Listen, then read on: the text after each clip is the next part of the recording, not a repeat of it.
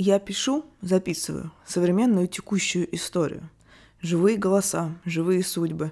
Прежде чем стать историей, она еще чья-то боль, чей-то крик, чья-то жертва или преступление. Бесчетное количество раз я задаю себе вопрос, как пройти среди зла, не увеличивая в мире зла, особенно сейчас, когда зло принимает какие-то космические размеры. Перед каждой новой книгой я спрашиваю себя об этом. Это уже моя ноша и моя судьба. Светлана Алексеевич. Привет! Это подкаст «Литературная история», подкаст о книгах, которые помогают лучше понять, как устроен наш мир.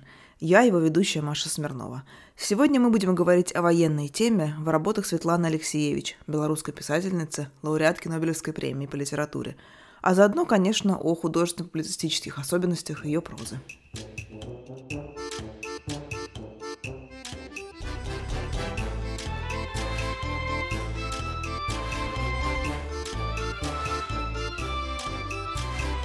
Если бы какой-нибудь иностранец вдруг захотел попытаться разобраться, как и почему устроена жизнь в странах постсоветского пространства, и попросил бы меня посоветовать только одного русскоязычного автора, этим автором, конечно, стала бы Светлана Алексеевич и ее цикл «Голоса утопии». Это цикл, который Алексеевич писала на протяжении 30 лет, на данный момент состоит из шести книг, половина из них посвящена войнам – Другая половина пронизана памятью о советском прошлом, в котором важнейшее место занимает участие в Великой Отечественной войне. Сквозной персонаж работы Алексеевич – красный человек, как она сама его называет, человек эпохи коммунизма, человек, на котором навечно запечатлелся кровавый отпечаток революции и гражданской войны. Как литературоведу мне обычно не просто работать с книгами Светланы Алексеевич – не только потому, что они такие душераздирающие, честные и страшные. Задача литературоведа состоит в том числе в том, чтобы, прочитав книгу, выделить из нее самое главное, не пускаясь при этом в пересказ. Но проблема в том, что из книг Алексеевич невозможно выделить главное. В них главное все. Каждая страница, каждая история. Поэтому, готовя этот выпуск, я столкнулась с довольно непростой задачей – и чтобы хоть как-то себе ее облегчить, решил сосредоточиться на двух книгах из цикла «Голоса утопии» «У войны не женское лицо» и «Цинковые мальчики». Причем в случае с последними я буду говорить не столько о содержании книги, сколько о реакции общественности, которую вызвала ее публикация. На всякий случай расскажу в двух словах о творческом методе Светланы Алексеевич для тех, кто с ним не знаком, но после этого выпуска, я надеюсь, захочет познакомиться. Работая над книгой, Алексеевич берет какое-то событие, например, аварию на Чернобыльской АЭС в 1986 году. Далее она находит людей, которые имели отношение к этой аварии. Среди них есть и пожарные, ликвидаторы, ученые, врачи и обычные люди, которые находились в Чернобыле в момент катастрофы. Алексеевич проводит многочасовые интервью с этими людьми. С кем-то она встречается не один раз, с кем-то продолжает общение в переписке или по телефону. А потом уже компонуя книгу, она расшифровывает эти интервью, превращает их в монологи от первого лица и выстраивает композицию, подчиняя ее определенной логике и последовательности. Книга «У войны не женское лицо» — это первая часть цикла «Голоса утопии», которая впервые появилась в печати в 1985 году. По словам Алексеевич, ее могли опубликовать и раньше, она была готова раньше, но издательство долгое время автору отказывали — как вы понимаете, дело было не в новаторской стилистике, а в том, что Алексеевич смотрела на Великую Отечественную войну очень непопулярным взглядом. Она показывала не столько героизм, сколько грязное, кровавое, абсолютно не вдохновляющее закулисье. Редакторов и издателей, похоже, искренне возмущало, что в книгу о великом подвиге советского народа вставлены эпизоды о том, как у женщины на фронте началась менструация. Женская оптика, кстати, тоже была в каком-то смысле новаторством Алексеевич. Да, женщины и до этого появлялись в прозе о войне. Но там, даже сражаясь на фронте, они были персонажами второго плана. Сернобольными медсестрами, симпатичными партизанками, горючими матерями. Воевали же в первую очередь мужчины, и это считалось единственно правильным – Алексеевич же сфокусировалась именно на женском опыте, что чрезвычайно важно. Она показала, что женщины точно так же рвались на фронт. что они также уходили в партизаны. Они также были готовы с голыми руками бросаться на врага. Да, в физической силе обычно они мужчинам уступали, но с точки зрения рвения к победе были абсолютно им равны. При этом женщины на фронте часто сталкивались с покровительственным отношением к себе, с насмешками, часто их вообще не воспринимали всерьез и спрашивали, какого черта они притащились туда, где мужчины делают настоящую мужскую работу – мне, например, очень запомнился описанный Алексеевич эпизод, в котором она уже много позже, после войны, пришла в гости к одной из героинь, и муж заранее перед интервью наставлял эту героиню, как правильно рассказывать о войне, потому что, ну, она сама глупая баба не догадается. Но Светлане Алексеевич при этом совершенно не нужно это правильно.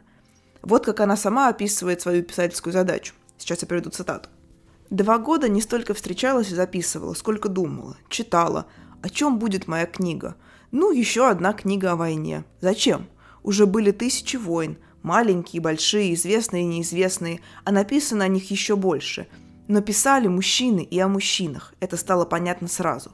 Все, что нам известно о войне, мы знаем с мужского голоса. Мы все в плену мужских представлений и мужских ощущений войны, мужских слов. А женщины молчат – Никто же, кроме меня, не расспрашивал мою бабушку, мою маму. Молчат даже те, кто был на фронте. Если вдруг начинают вспоминать, то рассказывают не женскую войну, а мужскую. Подстраиваются под канон. И только дома или сплакнув в кругу фронтовых подруг, они начинают говорить о своей войне, мне незнакомой. Не только мне, всем нам. Алексеевич часто обвиняет в том, что она пишет чернуху. Мол, почему она рассказывает только о плохом – Неужели в ту эпоху, в советские годы, не было ничего хорошего, хотя бы самого вкусного в мире пломбира? Ну, пломбир-то, может, и был, но просто книги Алексеевича, они совершенно о другом, так же, как и фильмы Балабанова. Они правда мрачные, их правда тяжело читать. Но ведь люди не просто так не хотят их покупать или смотреть. Многих возмущает то, что такие книги в принципе печатают, и в этом проявляется отнюдь не разница в читательских вкусах, а скорее нежелание знать правду, которая может быть неудобной, страшной, отвратительной. Потому что если эту правду узнать, то придется с ней дальше жить, ее придется замечать, ее придется умещать в себе, а самое страшное, что на нее придется как-то реагировать. Эта правда касается в том числе того, на что способны в экстремальной ситуации люди, которые в обычной жизни окружают нас в метро, или в магазине, наши знакомые, наши соседи. Меня, например, совершенно потрясла записанная и приведенная Алексеевич история женщины по имени Ольга Мельченко, которая была инструктором мотострелковой роты. Эта самая Ольга, будучи совсем юной 16-летней девочкой, записалась работать в госпиталь санитаркой. И в этом госпитале все сдавали кровь, все сотрудники, потому что понятное дело, что в условиях войны крови постоянно не хватало. И так совпало, так получилось, что в какой-то момент в гости к Ольге приехал мужчина, которому перелили ее кровь. Они пообщались, он уехал, а потом, спустя какое-то время, она получила письмо о том, что этот мужчина погиб на фронте.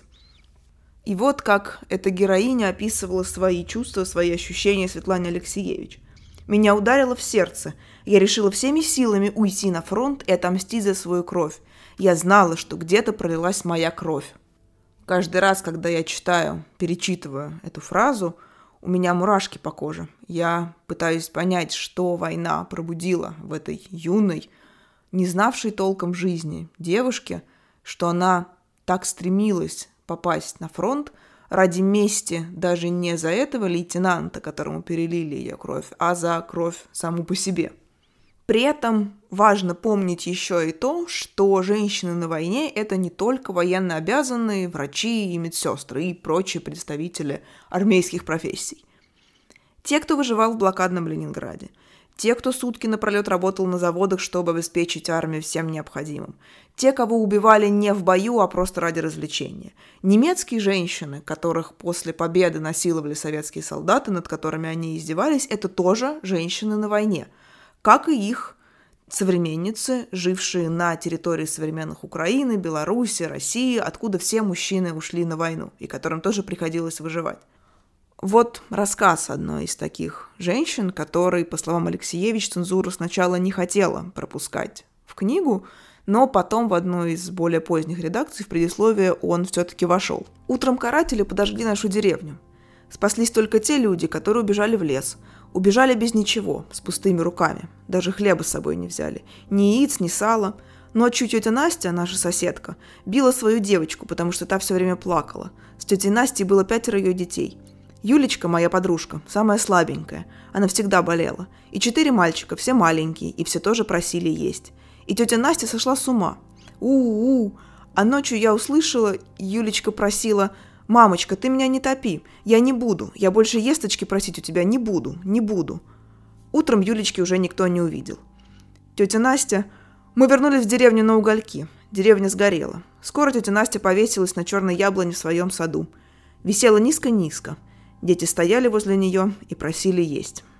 И тут же Алексеевич приводит отрывок из своего разговора с цензором, то, как он реагировал на подобные истории, которые Алексеевич хотела включить в книгу. Это ложь. Это клевета на нашего солдата, освободившего пол Европы, на наших партизан, на наш народ-герой. Нам не нужна ваша маленькая история, нам нужна большая история, история победы. Вы не любите наших героев, вы не любите наши великие идеи, идеи Маркса и Ленина. Я понимаю, что с этим трудно будет согласиться, особенно после истории, которую я зачитала минуту назад. Но мне кажется, что у «Войны не женское лицо» самая мягкая и светлая книга из цикла. В ней помимо горя, ужаса, очень много теплоты, которая проявляется хотя бы в том, что героини называют друг друга девчонками и девчоночками даже спустя десятилетия после войны. Наряду со страшными там в изобилии встречаются и какие-то трогательные детали, например, то, как радовались партизанки и зенитчицы настоящему нижнему белью, как они отрезали косы и впервые видели себя с новыми прическами, как медсестер, падавших с ног от усталости, жалели мужчины, раненые солдаты. Наверное, в том числе поэтому у «Войны не женское лицо», пожалуй, самая известная и читаемая книга – из цикла «Голоса утопии». По ней снят сериал, сделано множество театральных постановок, существует даже одноименная манга.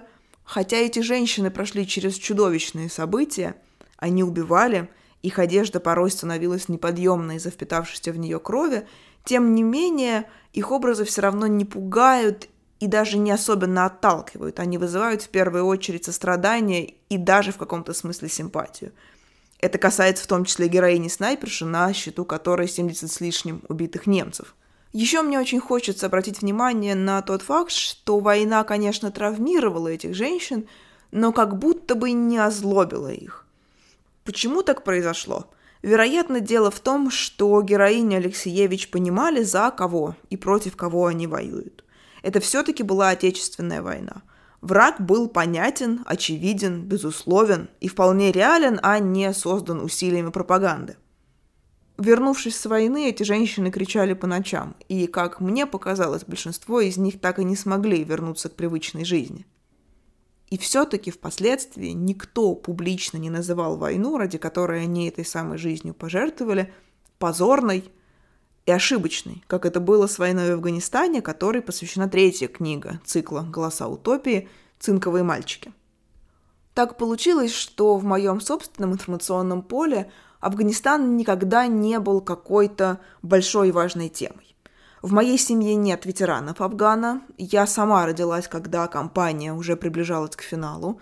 Я не припомню, чтобы мои родители как-то часто и с увлечением смотрели фильмы про Афганистан – в этом смысле сознание мое всегда было больше занято чеченскими войнами. Но однажды мне в руки попал сборник позднесоветской прозы, который назывался «Современная московская повесть». И там я прочитала рассказ Проханова, того самого, который сегодня придумал этот великий термин «народ бурундук». Этот рассказ был посвящен как раз афганской войне. Он был написан даже не столько в ура-патриотических тонах, сколько в духе такого постапокалиптического экшена. Вроде того, что вот они нас так, а мы их сяк, солдатское братство, автоматные очереди, эти прекрасные инопланетные пейзажи, ну, такой Mad Max, но в Афгане. Я прочитала и подумала, какая-то это хрень. Не может быть, чтобы оно вот было везде вот так. И начала искать более приемлемую для меня литературу о войне в Афганистане и неизбежно пришла к книге Светланы Алексеевич «Цинковые мальчики». Я не буду, наверное, подробно останавливаться на содержании книги именно с точки зрения изображения в ней войны в Афганистане. У меня сейчас немножечко другая задача. Но, конечно, в «Цинковых мальчиках» немало вещей, которые меня лично потрясли и удивили. Одна из таких вещей – это, например, то, что среди героев Алексеевич, бывших воинов-афганцев, довольно много образованных и начитанных людей, то есть таких типичных молодых советских интеллигентов – при этом они признавались в том, что совершали совершенно ужасные, какие-то бесчеловечные поступки. Это еще раз к разговору о том, могут ли литература и культура, песни, книги, хорошие фильмы предотвратить кровопролитие. Когда в 2015 году Светлана Алексеевич получала Нобелевскую премию по литературе, в медиа и социальных сетях было высказано множество мнений о том, что награда присуждена несправедливо, поскольку Алексеевич не писательница, а журналистка – Знали бы эти люди, что уже в следующем году Нобелевку дадут Бобу Дилану, возможно, они бы поумерили свой пыл. Я могла бы долго рассуждать о том, почему книги Алексеевич – это, безусловно, литература, но цинковые мальчики сами скажут это лучше за меня. Во всяком случае, то издание, по которому я читала это произведение, это издание в такой характерной сине-зеленой обложке, напоминающей камуфляж – Помимо непосредственно текста книги, в это издание включены также документы по делу против Светланы Алексеевич. Я о нем тоже чуть позже значительно подробнее расскажу. Среди этих документов, помимо прочего, есть литературоведческая экспертиза, которая, впрочем, к делу приобщена не была. В ней жанр книги Алексеевич определяется очень просто – документальная повесть. Он сочетает в себе использование фактологического материала – свидетельства очевидцев, разговоры со спикерами и так далее, которые приводит Алексеевич, и художественный прием. И эта художественность заключается не в том, что Алексеевич как-то приглаживает прямую речь твоих героев, как раз наоборот, она довольно сырая и разговорная. Но писательница, очевидно, располагает все эти монологи в определенной последовательности. Она отбирает факты, которые хочет включить в свою книгу, чтобы, с одной стороны, представить свою авторскую картину мира, а с другой стороны, подсветить образы героев, которые спорят с ее позицией или, наоборот, соглашаются с ней так или иначе. И это уже черты художественной прозы. Поэтому для тех, кто Сомневался еще раз. Книги Алексеевича – это, конечно, литература. А теперь непосредственно к процессу, который, на мой взгляд, очень примечателен и резонирует с тем, что происходит сейчас. Процесс этот был инициирован в начале 90-х, после того, как в Минском театре имени Янки Купалы поставили спектакль по цинковым мальчикам. Против Алексеевич выступили как матери так называемых воинов-интернационалистов, так и сами ветераны Афганистана. Но очень похоже, что хотя у этих людей была, конечно, и личная обида, какое-то личное недовольство, во многом они стали скорее орудиями в руках властей, которым не понравилась книга Алексеевич, и забегая вперед, я скажу, что требования одного из листов даже были частично удовлетворены, хотя защита вполне справедливо настаивала на том, что использовать в качестве доказательства чьей бы то ни было вины отчасти художественный текст довольно абсурдно. Впрочем, самым страшным оказался даже не сам процесс, а кампания травли, которой подверглась Светлана Алексеевич. Это была самая настоящая жестокая травля, я не случайно использую это слово, потому что она включала ненавистнические статьи в прессе и, например, прямые угрозы жизни писательницы. Ну и сам суд был организован, мягко говоря, своеобразно, потому что, например, матери воинов-афганцев, присутствовавшие в зале суда, осыпали Алексеевич прямыми оскорблениями и угрозами все теми же, но почему-то это слышали все, кроме судьи, который их не останавливал. Совершенно душераздирающее чтение – это выдержки из стенограммы суда, во время которого Алексеевич порой приходилось вступать в открытую конфронтацию с героями своей книги.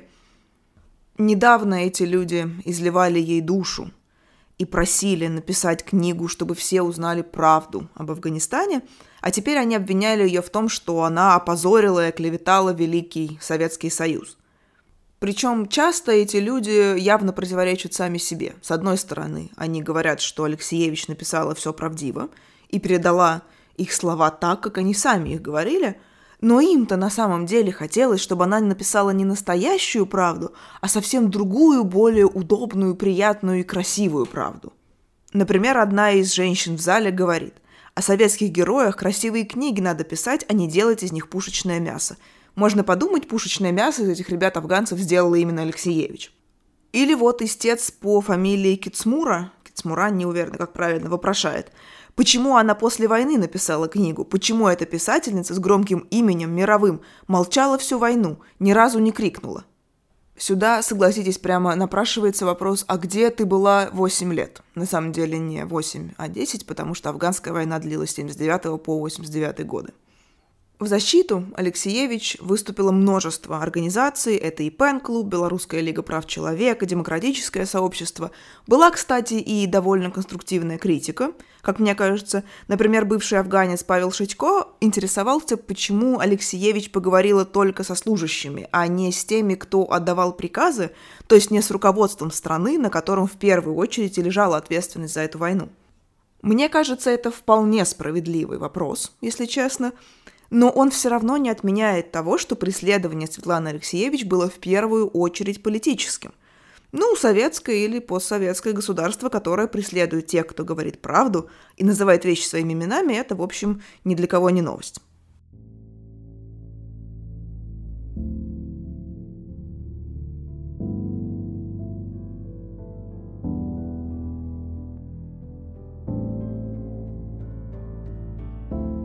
Светлана Алексеевич в своей прозе последовательно пытается дать нам услышать голоса тех, кто принимал участие в создании одной из самых грандиозных утопий в истории человечества, то есть Советского Союза.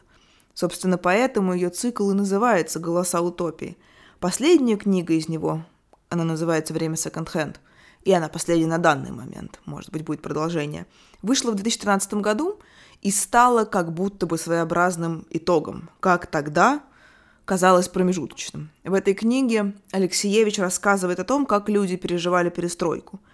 В нулевые, когда она работала над этой книгой, казалось, что эти самые голоса утопии как будто бы постепенно стихают. Но теперь мы видим, что, к сожалению, это не так. Эти голоса по-прежнему звучат. И не просто звучат, а жаждут крови – они готовы добиваться возвращения в утопию ценой жизни невинных людей. Разрушения городов, репрессий и изоляции. Мне доподлинно неизвестно, собирает ли сейчас Светлана Алексеевич материал для новой книги, но если она это делает, то, конечно, эта книга будет, наверное, самой страшной для моего поколения. С другой стороны, кажется, что творческий метод Светланы Алексеевич сегодня актуален как никогда. С вами был подкаст «Литературная история» и я, его ведущая Маша Смирнова. Дополнительные материалы вы, как всегда, можете найти в социальных сетях подкаста. Они будут указаны в описании, как и ссылка на Patreon. Огромное спасибо всем, кто поддерживает подкаст материально. Я, наверное, могла бы пообещать, что попробую сделать следующий выпуск несколько более оптимистичным, но не уверена, что у меня получится, поскольку он будет посвящен атомным бомбардировкам Хиросимы и Нагасаки. Ну что ж, до встречи через неделю.